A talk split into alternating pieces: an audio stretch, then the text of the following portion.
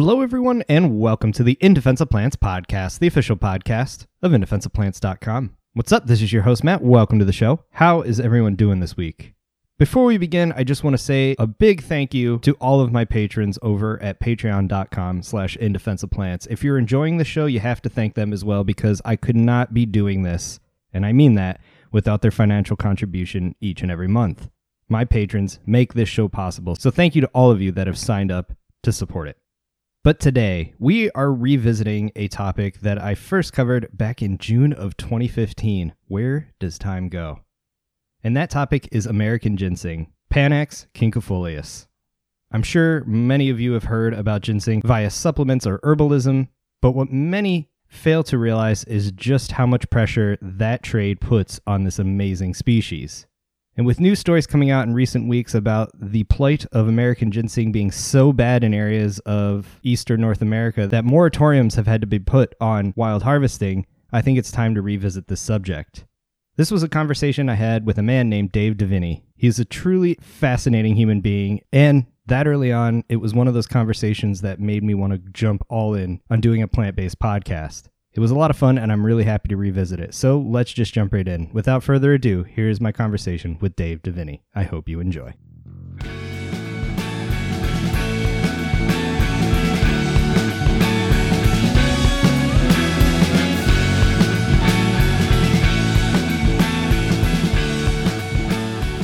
So, have you lived this area your whole life? I have. Yeah. Uh, I grew up pretty much where I am right now. Right. Usually, when people ask me where I'm from, I say uh, kind of right between Lenoir and Hickory Okay. um, in North Carolina, or people are usually more familiar with Boone. So um, it takes me it takes me about 45 minutes to get to Boone, North Carolina. About an hour to get to Asheville. I had a lot of recommendations. Gotta go to Boone. Yeah, Yeah. yeah. Boone's nice. Asheville's nice. Boone's nice. Yeah. Yeah. Here, Asheville's a little bit more like hipster style, but Definitely, definitely hipster style. Mhm. Asheville is. Uh, Boone is still, Boone is still pretty small. right. Um, and honestly, without App State, I don't know what Boone would be. But um, yeah, Boone's where it's at, as far as I'm concerned. Cool. Yeah. Now you're a ginseng man. Right. Is that safe to say? That is safe to say. Okay, but for those of us who don't encounter it very often or aren't very familiar with it, you look up ginseng and all you get is folklore, Mhm. um, folk medicine, and actual medicine. Um, but the plant itself kind of seems a mystery to most sources. Right. So, if you had to tell the story of what ginseng is to someone completely ignorant of the plant, where would you start? Um, if I were to desc- so I guess I would kind of botanically describe it. Um, people have confused it with things like poison ivy, with Yeah. Hickory seedlings. So it's um, it kind of goes through these different morphological phases. So when it first starts out as a seedling, it's kind of this. Uh, it's got one leaf on it It's got three leaflets. Oh, cool. Um, some people say that it looks kind of strawberry-like as far as the leaf arrangement. Um, sort of serrated. yeah, yeah, it's very serrated, and it's got it's got two small leaflets and then one larger leaflet in the center. Hmm. Um, but at that stage, if you don't know what you're looking for, you'll never Yeah, I don't find know it. if I'd ever pick that Um, out of a. Yeah, and and so it goes from there to you know once it's about maybe two or three years old um, in really ideal habitats, um, it'll st- it'll produce two leaves. Okay. And each of those leaves will have three to five leaflets on it. Um, and they come out, those two leaves will come out at perfect 180 degrees from one another. Cool. Perfect symmetry. It's another reason I love the plant. um, Easy on the eyes. and then, so you go from that two to three years, then maybe three to five or more, it'll start to produce three leaflets. Oh, Again, wow. perfect symmetry. Um, and at about that stage, at those three leaflets, um, usually it's old enough to start reproducing. Oh, wow. So it takes, I mean, you're looking at five to seven years sometimes Right. before it can start. It's like raising a kid and trying to get it to go to school. Yeah, like, exactly. Wow. Yeah, so it takes a while to get it to reproduce. So when you Um, see a nice big mature ginseng, you're looking at a pretty aged plant. Yeah. Wow. Yeah, and so they'll get on up to. Uh, most people that dig ginseng call them call the leaves prongs. Prongs. A prong, yeah. So after three prong, you'll see four pronged ginseng, Right. uh, and that typically indicates that it's an older plant. Um, and then there's people have seen five pronged very rarely, Yeah. and, and maybe more, but um, I think at that point you're starting to get into you know something happened during yeah. during the growing phase that started to produce this extra prong or whatever, Something just but- altered Yeah. your bud mess Yeah. up. yeah. Um, now, what kind of habitat are we talking here? I, I'm guessing forest, right? rich, dry, wet. You know. needs to be. Um, most people would tell you north facing slopes. Yeah. So moist but not wet. Um, and around here, so North Carolina, typically, if I see maples or uh, tulip poplars, Okay. liriodendron, um, if I see those things, then I kind of expect to Right. find ginseng in there too. Um, but in the literature, so again, most people would say ginseng grows on north facing slopes. Yeah.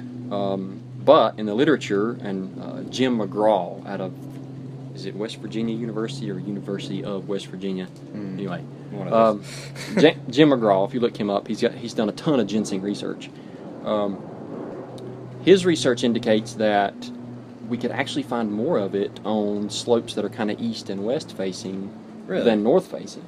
Um, a little more exposure. well, his he kind of his conclusion was that if people that harvest ginseng are only looking for it on north-facing slopes, Oh. So then they harvest it off of north-facing slopes, and Right. it kind of pushes it more towards east and west-facing slopes. So that's a good point. I mean, this is a plant that's been with you know in, in human history, uh, whew, probably since before recorded history. You know, you're going back into like spoken word. Kind So of, we can here in North America anyway, we can you know, we've got records of you know 1700s is when it really started being harvested here for trade. right. um, and I mean hugely harvested. Uh, and we're talking hundreds of pounds people could dig of Wow. ginseng. Yeah, it's crazy. And I mean the only thing that out traded it is fur. No and, way. And typically, if you look at some of these old fur trading, like if you see a picture and it's you know some fur trading company, if you look underneath, it'll say something about ginseng underneath it. Just kind of like a don't put all your eggs in one basket. yeah, yeah. Broaden the market. Yeah. Wow. Yeah, and it's it's um and so I mean hundreds and hundreds of pounds 1700s but we also I mean one of the ways that we found it was from you know the Native Americans using it Yeah. too. So it's been used way since before then since the 1700s. And the reason it was one of the reasons that it was looked for here in North America is because the Asian sister species Yeah. um, was harvested almost completely to extinction during that time. Yeah. And so, you know, start looking for climates that are similar to where Asian ginseng grows. Right. Um, And I mean, our climate. I've heard more than one botanist that has traveled to Asia say you get into those temperate deciduous forests in either North America or Asia, Right. eerily similar. Like, Right. you kind of have to go like, did I Right. that I traveled here? what is that? The East Asian, East North American disjunct Yeah, populations. yeah, and yeah. it's like I mean that's it's so cool because it's like that harkening back to a time when all this was one big continent and Yeah. land bridges and all that. It's But perfect. Yeah. how related is it to Asian ginseng? Well, so that's the closest sister species. Okay. Uh, there's one other. Um, there is uh, Panax trifolius here in North America. The dwarf, The dwarf ginseng. one of my favorite Yeah, plants. yeah, it's, that's a great one. I've only seen it a couple times. Oh, really? in a while. Wow. Yeah, It's yeah. really common up north where I am. Not Like, so. Yeah, not so much here. One of the ones I encounter pretty frequently. I in mean, spring. when I say not so much, you can find it. Right, for right. but but you know, I, I've I've really been interested in that kind of trade off of what species, you know, are more northern and then what Right. kind of hits its stride down here where it's warmer and more humid and far more hilly. yeah, far more. Yeah, but the trifolius, um, it's when you look at the genetics, it's you know much more distantly related. oh wow. um, even though they're here on the same continent. Yeah. And so, you know, that suggests two, maybe two migrations of that Hmm. of that those two Panax species. Um, now this is um like Araliaceae. Yes. Aralias. They're like the the spikenards, the sarsaparillas are all in there too. Um, similar flower morphologies, I'm assuming too. the Aralia, they call that the um, is that the ivy family, the Araliaceae? Yeah, but like the the true ivy, like not poison ivy or anything Right. like that. The European climbing ivy. Right. Yeah. Interesting. Yeah, as and if you you know if you're starting to look for it, um, when I show people ginseng, usually one of the first things that they will also point out to me and ask is this ginseng. Mm. Some of the English ivy that you'll see growing, or the um, um, the creeper. Oh, Virginia creeper. Yeah, yeah, So they'll see creeper that's not growing up the side of the tree, and you know it has a similar Right. leaf morphology, and so that's oh here's ginseng. Look, it's everywhere. oh it's yeah. growing there's- up the side of my house. I wonder how many people harvest the roots of it and then, oops. Yeah. I've, I've, I have literally had people bring me poison ivy thinking that it was ginseng. Yeah. And then you just kind of go, oh, yeah. Oh goody. Yeah, you're in for one there. Yeah, Yeah. my uh, coworker this week just reached down to touch a seedling, and what is this? Uh, that's poison ivy. Yeah. and You'll find out in a couple yeah, days. You'll Yeah. find. You'll know.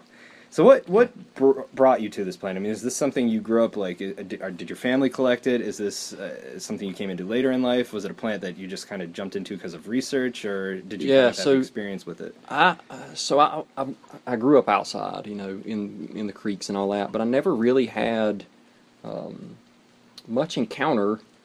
I didn't. I guess like most people, you know, Yeah. uh, with plants, they were growing up. They were just kind of green things Right. that I didn't pay much attention to. Background noise. Actually, when I started my my degree, um, actually at community college, I had an instructor.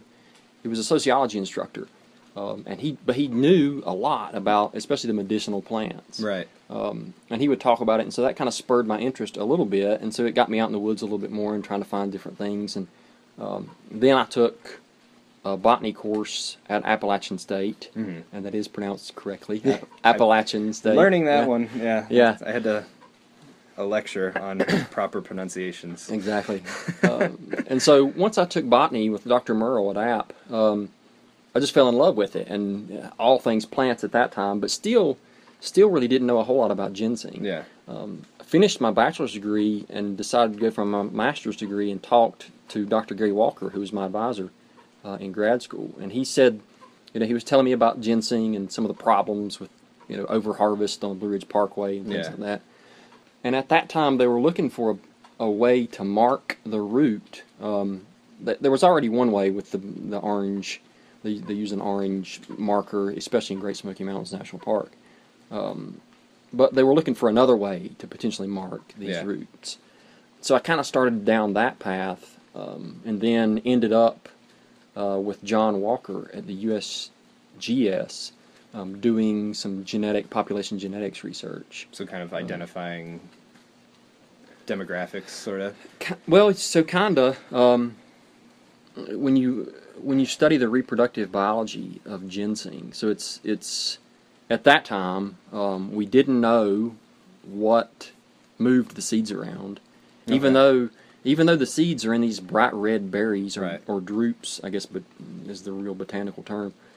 Um, we didn't know what moved them around because, again, Dr. McGraw in West Virginia um, he was able to show that when deer eat them, the seeds don't survive; they don't Okay. germinate. Um, I think he did a grouse and a turkey survey as well, and they didn't survive there. Wow. So when I was doing my master's work, um, we didn't know what moved it around. Huh. Um, it selfs mostly, self pollinates mostly. Um, the the pollinators that you find on it are pretty generalist. Yeah. Uh, and even the flowers, um, I mean, you're talking about a flower that's maybe a half to one millimeter. Yeah, I mean across. most most of the whole family, the flowers are not Yeah, big, yeah. distinct, showy. And I so mean, it's yeah, it's a perfect, it's a perfect fit for the family. Yeah. Um, and so it, it just doesn't scream a cross pollinator at Mhm. all. And so it mostly selfs. Even, uh, and so they've bagged the flowers um, to to exclude them from being cross pollinated, and they do just as well, if not better, than those that, that can cross pollinate. Yeah.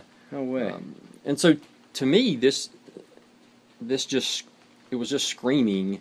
You know, you should have these little localized populations that are pretty much the same. yeah. Right? Because if I'm a parent plant and I'm dropping those seeds right below me, nothing is moving them around, uh, and then I self pollinate Yeah. year after year after year. To me, I thought I could find very distinct groups or very distinct populations, um, even at really local scales. You know, Yeah. so meters even. And so that's kind of what drove that research. But uh, what I found was was not that at all. What did, Um, okay, so that opens up a lot of questions now. yeah. Um, so first off, uh, what is distributing the seeds? What is the dispersal mechanism? Well, so again, until until recently, actually until until I think McGraw put a paper out. It might have been one of his students. I just recently read it. So um, he put a paper out recently in 2014. So just last year, Mhm. that talked about one of the one of the dispersers. Um, but until then, the only thing we knew that would disperse it is gravity, and that's it. Mhm. It just falls off. Um, but now he has shown, so he's put, um, he actually put motion sensitive cameras out by ginseng and thrushes, wood thrushes, Really? especially um, distributing distributing the seeds, but pretty locally. Yeah. Um, so he found that they would eat, they would eat the berries or the drupes, um, and then regurgitate the seeds. Actually, like No within way. within 15 minutes. Um, Wow. yeah. So so they're not. I mean, they can't go far. Yeah, right? yeah. So it's But- just kind of like wherever they're landing and roosting. and then that opens up the whole, you know, the thrushes, especially wood thrush, you know, with with the, their habitats going downhill. Right, and, right.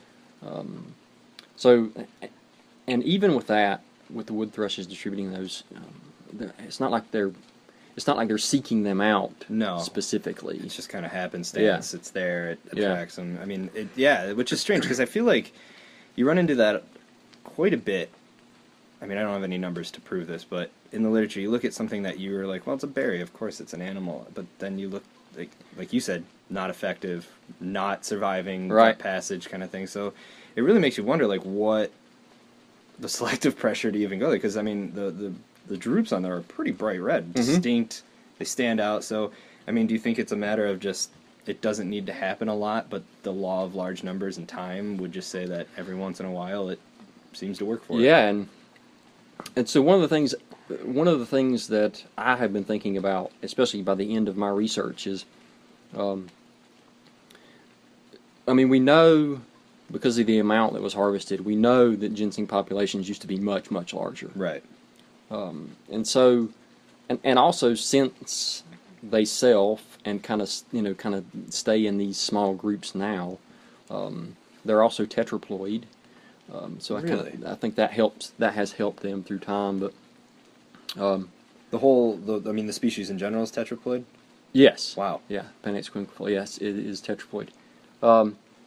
And I think the other big contributor um, are humans, the hu- the movement, human movement of, uh, and because, especially once ginseng, the numbers started to dwindle.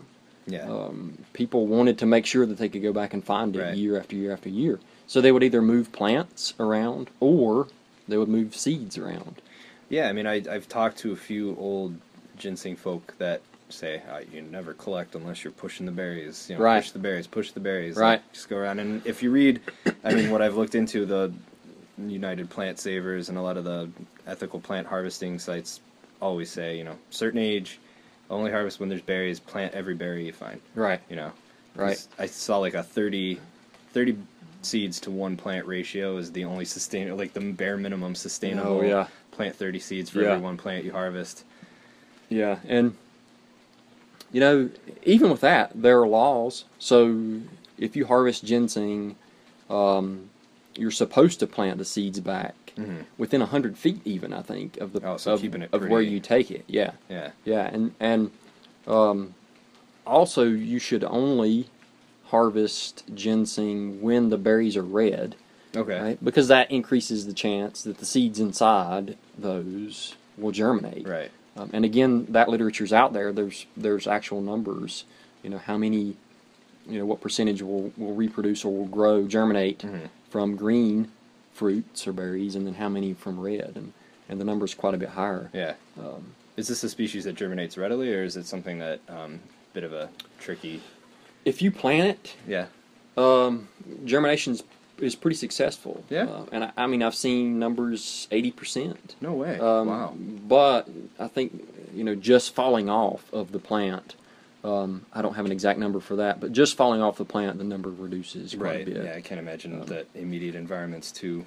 Yeah, yeah. And and the other thing about it is, so once that once that that drooper berry falls off, it has to go through two winters before it germinates. Oh, double dormancy. Yeah, yeah. Okay. And so that's another compounding factor. So at least for me, when I started my thesis, is you know it's it's the selfing plant that doesn't seem to have distributors. It has to go through 2 Mm-hmm. winters, so all of these kind of hardships, one after the other, on top of it, and um, yeah, that's kind of what led my work. Right. So now you focused really heavily on the genetic component. So what did you find there for a plant that is so localized, isn't getting dispersed?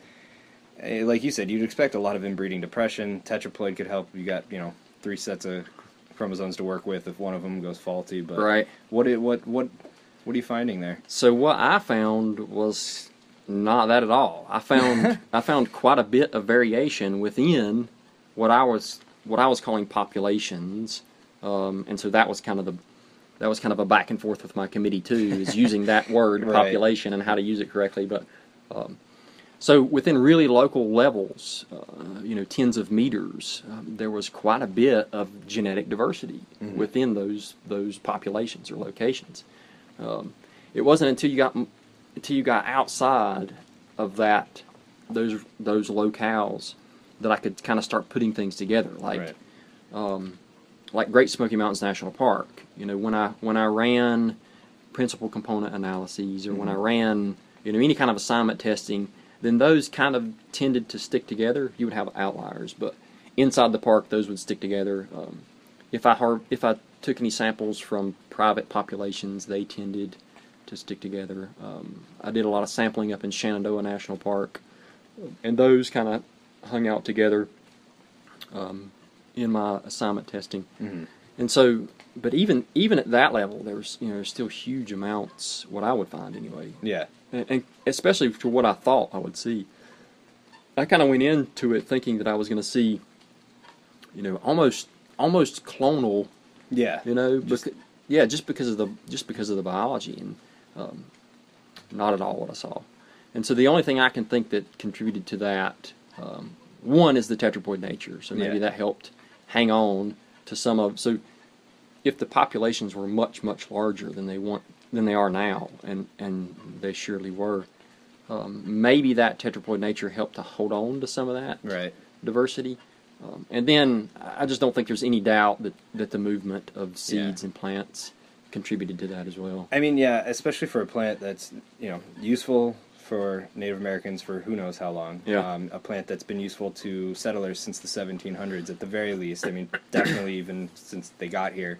Um, I don't think you can no- ignore anymore the anthropocentric nature, especially in the East, considering how used and abused our forests have gotten over Mhm. the centuries. Um, and I, I've seen work on Gleditsia, the honey locust, that's done the same thing. It's that the range and a lot of the distribution patterns don't make sense unless you consider the anthropocentric movement of it. Right. And that really speaks highly to what you're talking about, I think, um, just because this is such a focused species. I mean, like, you can't ignore that. yeah, yeah, and and that's you know that was one of the other things is, is trying to look at. And of course, when you're trying to wrap up any thesis, it's it's um, you know what else is out there that kind of has a similar. Um, and you know, there's I mean, there are species out there that are harvested and but at the level that ginseng is harvested and Yeah. used um, and moved around and all that, it was really kind of hard for me to find yeah. other species that that do that kind of Yeah, thing. I mean, I worked in a, a health food grocery store, and I think ginseng was like one of the few plants that people could identify as not necessarily go out in the woods and identify, but it's it's well known, and it's something that even the layman who doesn't care about plants knows about. you Right. know? So this is a highly marketed Yeah. species, which then bleeds into my questions about conservation. As someone doing the groundwork and someone who's very wrapped up in the species, I mean, what is your what's your view? I guess would be the big question, and then we'll get into the nitty gritty uh, conservation biology aspects of it. So, I mean, ginseng is is definitely getting much harder to find. Yeah, Um, I think it's I think it's a species of special concern in North Carolina, um, and of course you can find more of it in especially as you go up north. Uh, West Virginia, you can find quite a bit of it, Mhm. um, and and you know I kind of had these grand ideas um, when I expected to find populations that were really genetically constricted. yeah, Um, and so uh, going into my work, I kind of thought, well, if they're that constricted, then we need to be kind of hanging on to all of these little populations of ginseng. Right. but if it's, you know, if, if we're still seeing quite a bit of diversity there at those levels, um, and then at the park level, Mhm. I think genetically it's doing okay. Right. Um, but uh, we really have to look at how we're harvesting it. Yeah. Um, and the other thing, I don't want to put it all off on humans, um, because the other kind of nuisance out there in the forest other than humans is white-tailed deer. Oh, certainly. Um, And, And- I, I will get taken to task on that. Any, I mean, if I even mention deer as a potential, there are people out there that will. I mean, obviously, there's the Bambi folk who just can't even think of harming anything with big dirty Right. eyes, you know. But then, you know, I people just well, that's debatable. I, I don't think it is anymore. yeah, I think the the the jury's in. You know. Yeah. Like, we're losing a lot, and it's because deer are more abundant on this continent than they've ever been. ever been. Yeah. yeah, And they're doing it on less land yeah. than they've ever had.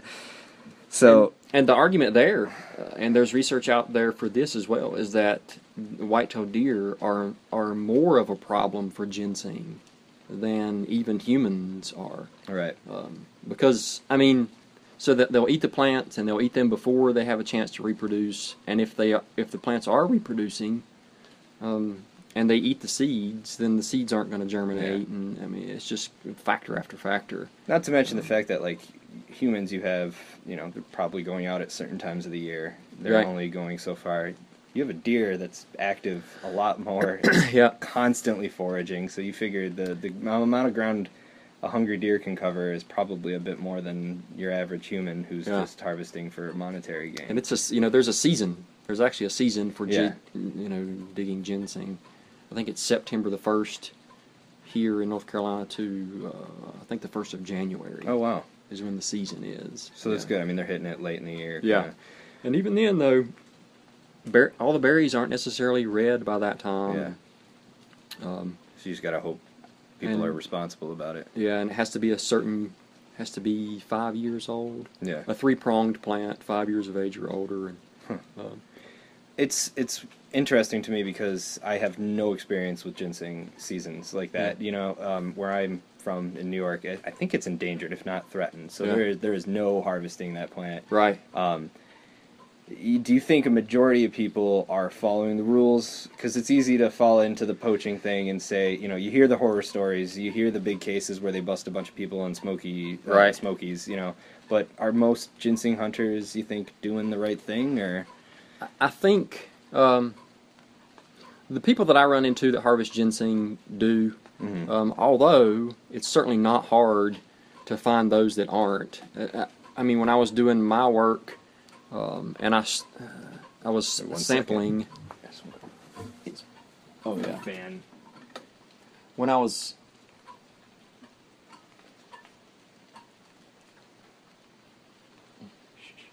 there you I feel like I just smothered it with a pillow. when I was um, so when I was sampling in Great Smoky Mountains National Park, um, it was kind of the end of the day, and I was leaving to kind of go back to camp, and I was on this on a road and just happened by a place that I thought, you know, there's probably some ginseng here, Mm. and so kind of pulled over.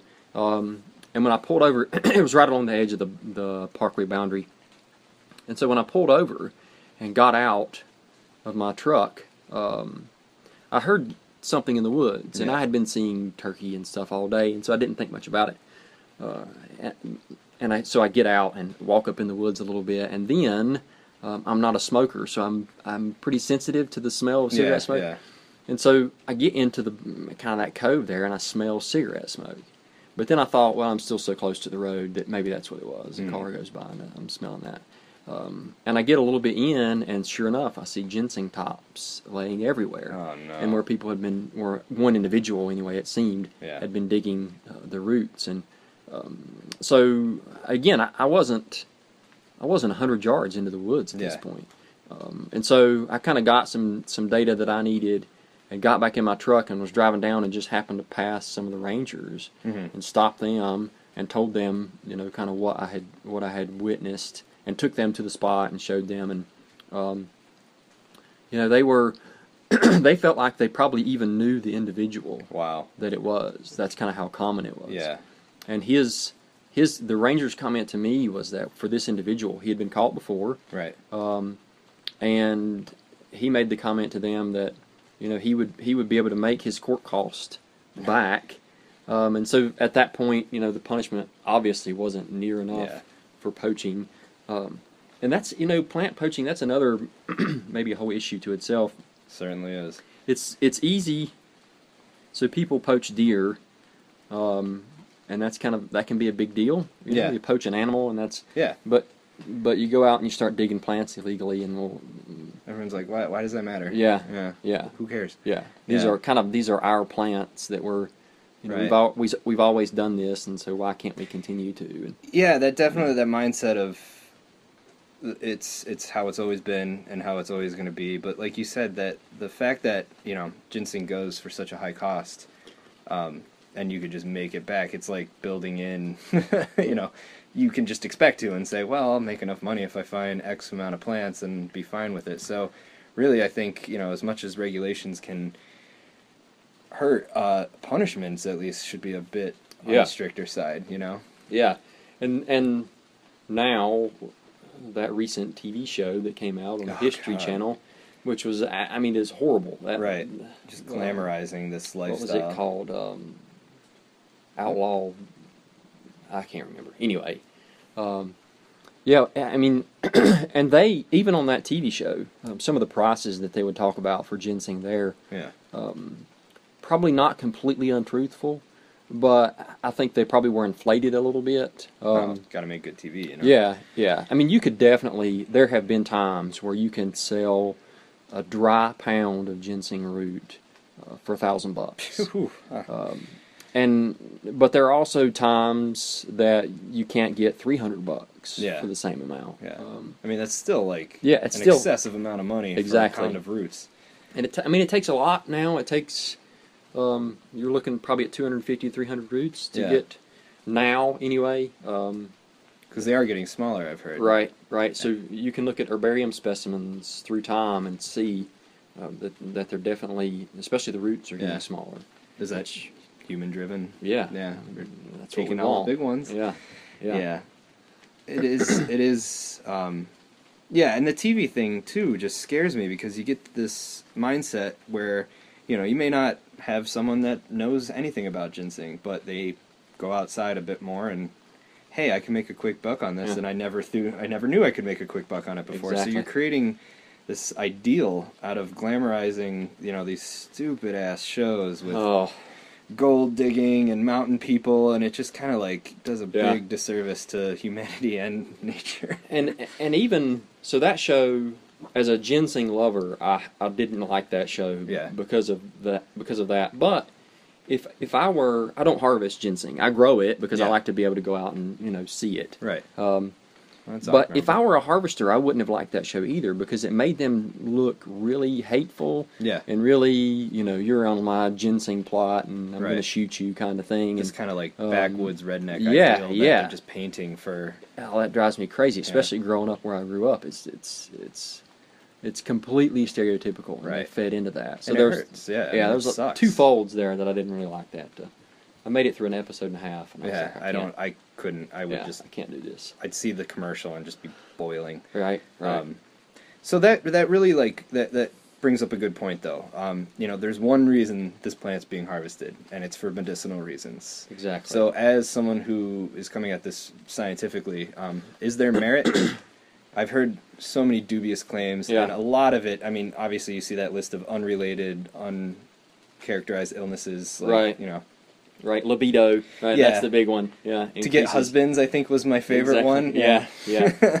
um, and so when when I when I was writing my kind of my introduction to my thesis, I had a pretty large component in there that was talking about some the literature anyway that was out there for Right. medicinal use. reviewing it. Um, yeah, and and so we kind of nixed that because that wasn't the, the purpose of my Yeah. research. And um, the, the only the there's only two things I could find out there that were kind of legit. Um, one, there was a study that looked at glucose, blood glucose levels. So Um, diabetes. yeah, and Yeah. so what they found is that individuals that were diabetic that were given a glucose challenge Mhm. with ginseng, their glucose levels would fall off more quickly than those that weren't given the ginseng supplements. Okay, so there's definitely an element there. But if you weren't diabetic, then there was there seemed to be no, No difference. use, yeah. yeah, yeah. And so, and then the other one was an interaction. The interaction with glu- uh, ginseng and blood thinners, like Hmm. warfarin.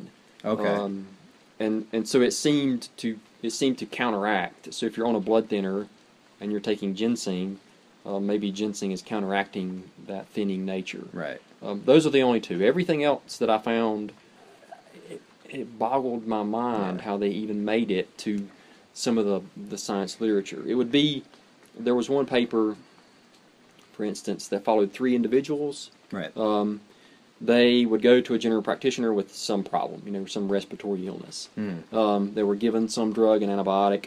a week later, they weren't better, so they went to this other individual that said, "Well, you need to take ginseng." Yeah. And so they took ginseng, and three weeks later, miraculously, they're better, right? And so uh, that made it to a publication, and there was two others that were like that. It's, uh, you know, it's you can't reproduce that. There's no No, that's that's it's a priori too. Right. I mean, you're you're you're making this conclusion that I got better because I was taking this, but you know, who's to say you weren't going to get better anyway? Right. Who's to say you know your immune system Yeah. didn't fight that off, kind of thing? And Yeah. Other And- than that, um, I mean, even when you look at the the root itself. So Mhm. if if you think about, um, so it's these compounds called ginsenosides. okay, Those are the compounds that are thought to be the effective, uh, or what people use for. Um, if you look at those within a population, um, what we would call a population of ginseng, um, there are statistical differences in levels of each one of those. I can't. I think there's five different ginsenosides. It may be seven. okay, Um, but there are statistical differences between the levels of each one of those within a population. So, so, lot of- neighboring individuals. yeah, a lot of variation within Wow. those populations. Uh, But you ask individuals, you know, why do you take ginseng? Yeah. If you ask ten people, you'll get ten different Right. responses as to why they take it, and and you know, by God, they're getting whatever they think that they need to from it. There's something to be said for Yeah. the the calming placebo self healing sort of Yeah. aspect of it, and I don't want to downplay that. But why does it have to be an endangered Right. or threatened or declining species that does it? Yeah, And I think you, you paint a really good picture there and an interesting point because you see a lot of times within the health food um, or just the health crazed group um, this push for well it, you have to get it wild because wild is better you know as soon as you're actively planting the plant somehow you're diminishing its quality yeah, but that right there tells me that wild is almost worse Yeah. you know yeah, if you could somehow find a strain or a group that does have these elevated compounds, and I mean, this is just assuming right. that you know you just want it for the compounds, not eff- efficacy or anything like that. Yeah. Um, it would make more sense then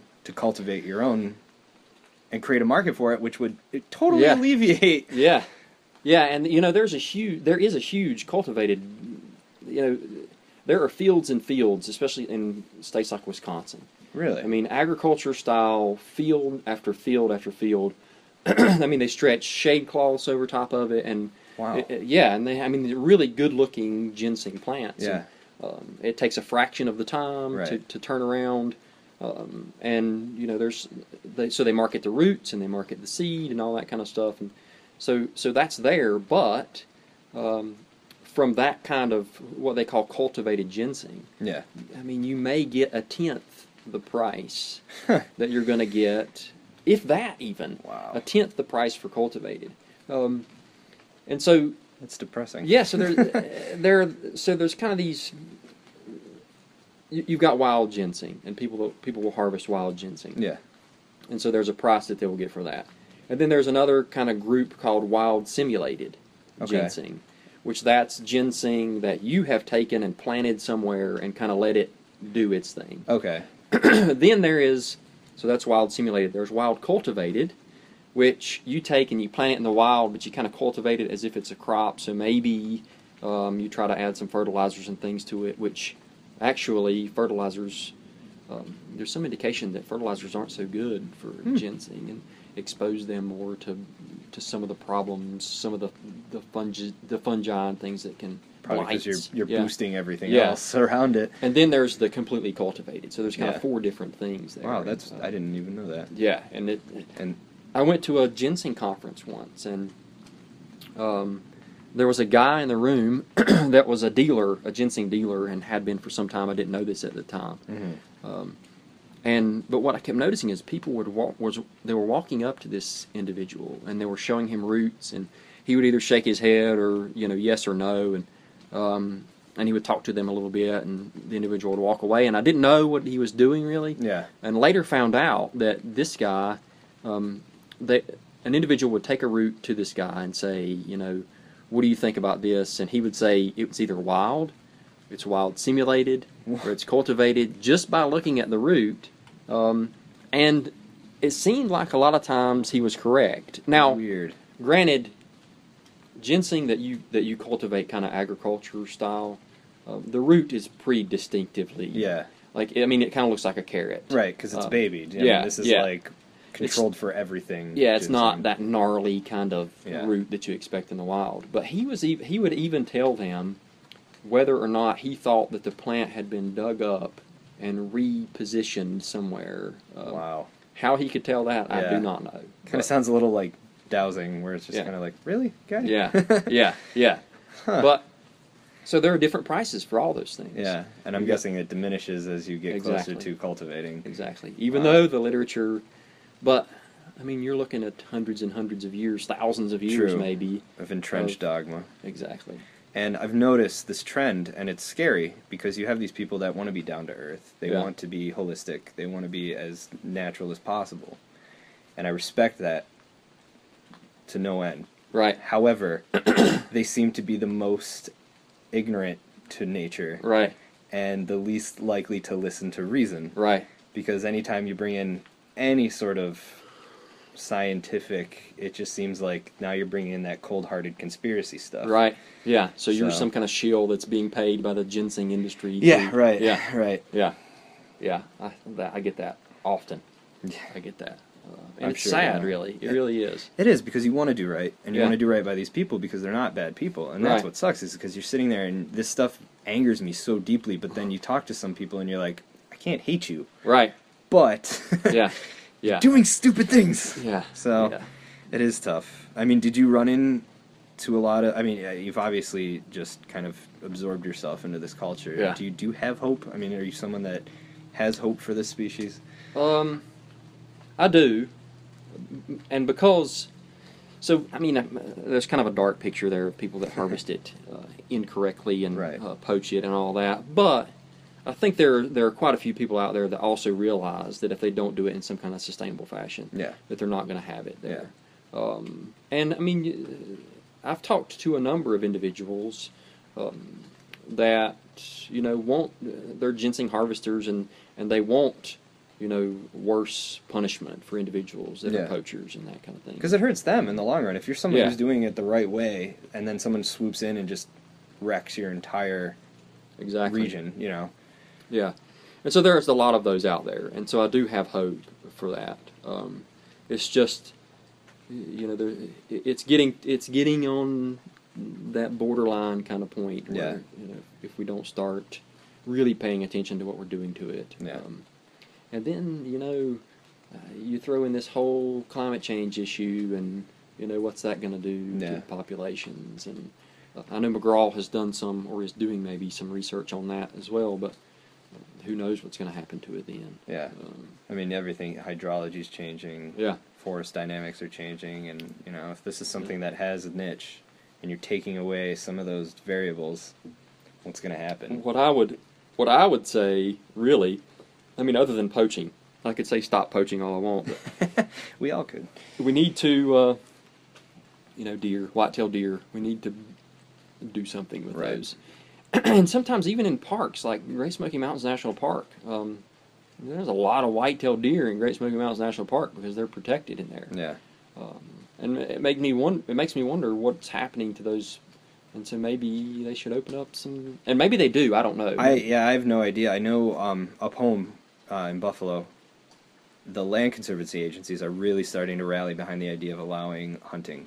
Yeah. I mean, with restrictions, obviously, you know, a lot of the properties are in residential areas, so bow hunting only, or you know, only this time of year. But I think people are finally waking up to the fact that it's not enough to say here's this chunk of land, it's preserved. You have to do something Right. because we've already added too much human element Yeah. to it. Um, Yeah. And I think that's a great point because places like Great Smoky Mountains National Park, they are known for wildflowers. Right. If that's the thing that there's anything of all the things that are known for, it. it's their wildflower Mm-hmm. population. And if you're just basically creating this giant fenced-in area where all the deer can run away on hunting season, you're going to lose the very thing that Yeah. makes you special. Yeah, and so they've kind of got a you know that's double edged for them because I mean they're Great Smoky Mountains. They have Cades Cove, and yeah. one of the reasons people go to Cades Cove is to see you know all the deer pretty much walking up to their cars and, and that kind of thing. And um, you know for people that don't understand or don't um, aren't in Yeah. this kind of uh, you know to them it's just a cute cuddly little Right. It's magical. yeah, yeah, You know. it's Bambi Right. and uh, you know that they don't realize the devastation that they Yeah. can do. And um, Well, so I'm sure if the Smokies, if they were to open up hunting seasons, they would have some serious backlash to deal with. PR, you know, right, that would definitely be an hard. issue, but you know, these parks are starving for cash. You know, Yeah. budgets are being sliced, and now I'm hearing winds of like Florida. Their national parks are trying to open up and sell bird eggs. They're trying to sell seeds, and you know, Right. they're trying to market their resources. You know, we're doing the best with what we got, kind of thing. yeah, If they were to open up, I mean. To get into an area like that to hunt where no one else has hunted before, Yeah. people would pay yeah. prime dollar for that. You know, and that's another. That brings up another point. I, when I was at App State, um, so you kind of get these these groups of individuals. You got the science group, and then you Mhm. got the business group. You know, and Yeah. sometimes we would get together and. Uh, but I was talking to one of the one of the um, economics professors there about ginseng, and at that time I kind of had this kind of sour taste for some of the the, the economists wanting to put a price on everything. Yeah, you know, yeah. especially wild things. And then he made a comment to me that really kind of hit home is that if you don't put a price on it, so if we don't put a price on ginseng, which there is a price on it, Like quite a but if one. yeah, if we didn't put a price on ginseng, then the baseline is zero, right? So it's it costs nothing. yeah, Um, and so you know maybe if if you started putting price tags on that thing, then maybe people would start to value it a little more. That it's that's kind of sad, but it is, and it's it, it's a necessary evil, I think. Right. And the more I, I I dive into this, and the more I change and think and read, um, it just kind of seems like we're doing a lot to try and convince the the the hyper ends of the bell curve, yeah, right? That are never going to change. yeah, It's that middle ground. Who doesn't think about any of these things? So putting it into a context in which your average person who doesn't care or may care but doesn't know, right, um, that's that's important because, like you said, we can say stop poaching, and we've been saying stop poaching right, for how many decades? it doesn't work, right, You know, right.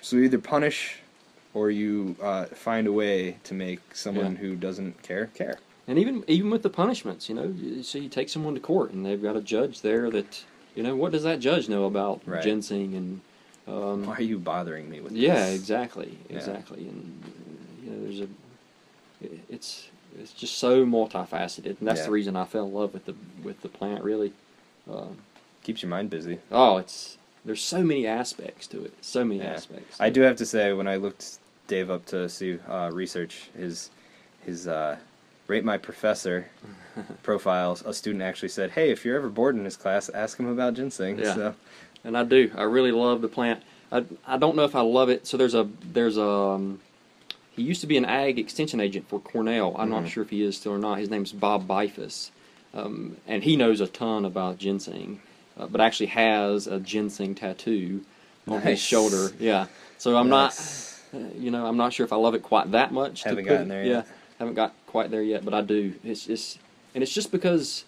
So one, it's the plant, and to me, the plant kind of um, it, it's it's an American history kind of Right, thing. You know, yeah. it's it's almost like this museum specimen that's out there, um, living for us to see, and you know, there there are even there's even some indication that that's what took some of the early settlers into some of the southern Hmm. Appalachians, looking for ginseng. yeah, Of course, they're looking for fur too. But, right. But you can't um, discount. You know, Yeah, it's not all or nothing. It, it's just such the story of American ginseng is just Yeah, It's fascinating. Yeah, And to yeah. me, I mean, seeing it would be like seeing a celebrity. That's my psychopanatic Yeah, uh, I always, input. especially when there's some there that I that I didn't realize was Yeah. there, and I kind of happen upon. Um, but I also still like to go back to some of the sites that I surveyed Yeah. as a grad student, and they are still there, kind of holding on. Well, that that feels Yeah. good. Yeah. Seeing it Yeah. remaining. Cool. Yeah. Well, going forward, if anyone wants to do something to help ginseng out, what would you recommend? Well, I mean, definitely if they know someone that harvests it, talk to them about it know, Mhm. and, and see kind of how they do things. Um, if you do harvest it, I would say make sure that berries are red or fruits are red before Okay. you plant them. Um, there's also there's a pretty big market out there for seeds. People buying seeds because they want to plant it. Um, and so I would say if you do that, um, you know, try to plant it not in areas that we already have wild ginseng, because even though I found quite a bit of genetic variation, you know, we don't know what we're going to do if we start mixing. Yeah. Yeah. Um, as far as the genetics go, Just homogenizing everything. I'm sure there would be some hybrid vigor there, and Yeah. again, that's something that's been shown in the research too.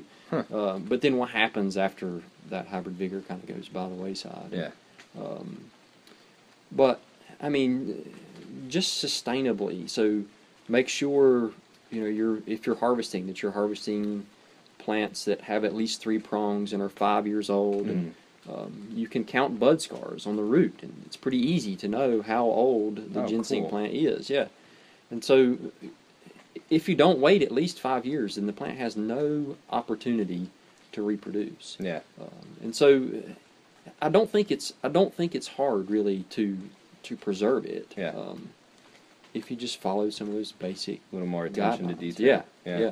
Is this Yeah. a plant that, uh, n- you know, native gardening's huge? It's great. Uh, is this a plant that would do well in a shade garden per se, or do you kind of need? As long as it has quite a bit of shade. Yeah. Um, so I mean, we're talking seventy percent, pretty okay, so pretty is- heavily Yeah, shaded. this Yeah. is a deep forest. Uh, and it typically needs a slope. It doesn't like to be on flat ground Oh, really? at all. Yeah. Okay. Um, That's good to know. So if it has those, if it has a slope and it's heavily shaded, and um, I mean, you're not going to plant it in some North Carolina red clay. You know, it Yeah, to be, yeah. Needs to be pretty loamy and some Rich. organic. Uh, about the only nutrient that I've read much about that it that it really needs is calcium. Okay. Um, and so, you know, you probably it does. It's not something that requires a whole lot of attention, really. Mhm.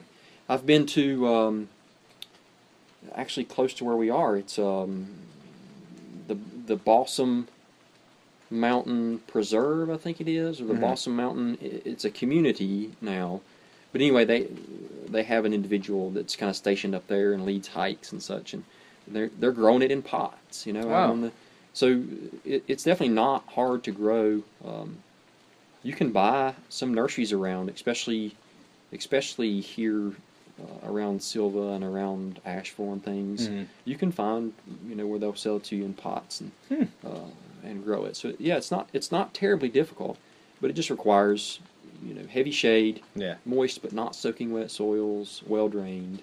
Um, Cool. yeah, and everybody can have some ginseng now Yeah. and and harvest their own yeah. close by. Hey, I'm always about harvest your own. Grow your own, harvest your own. Yeah, don't harvest it in the you know national parks Yeah. and such. Leave that for all of us. We all pay those darn taxes. so- Exactly. Excellent. Exactly.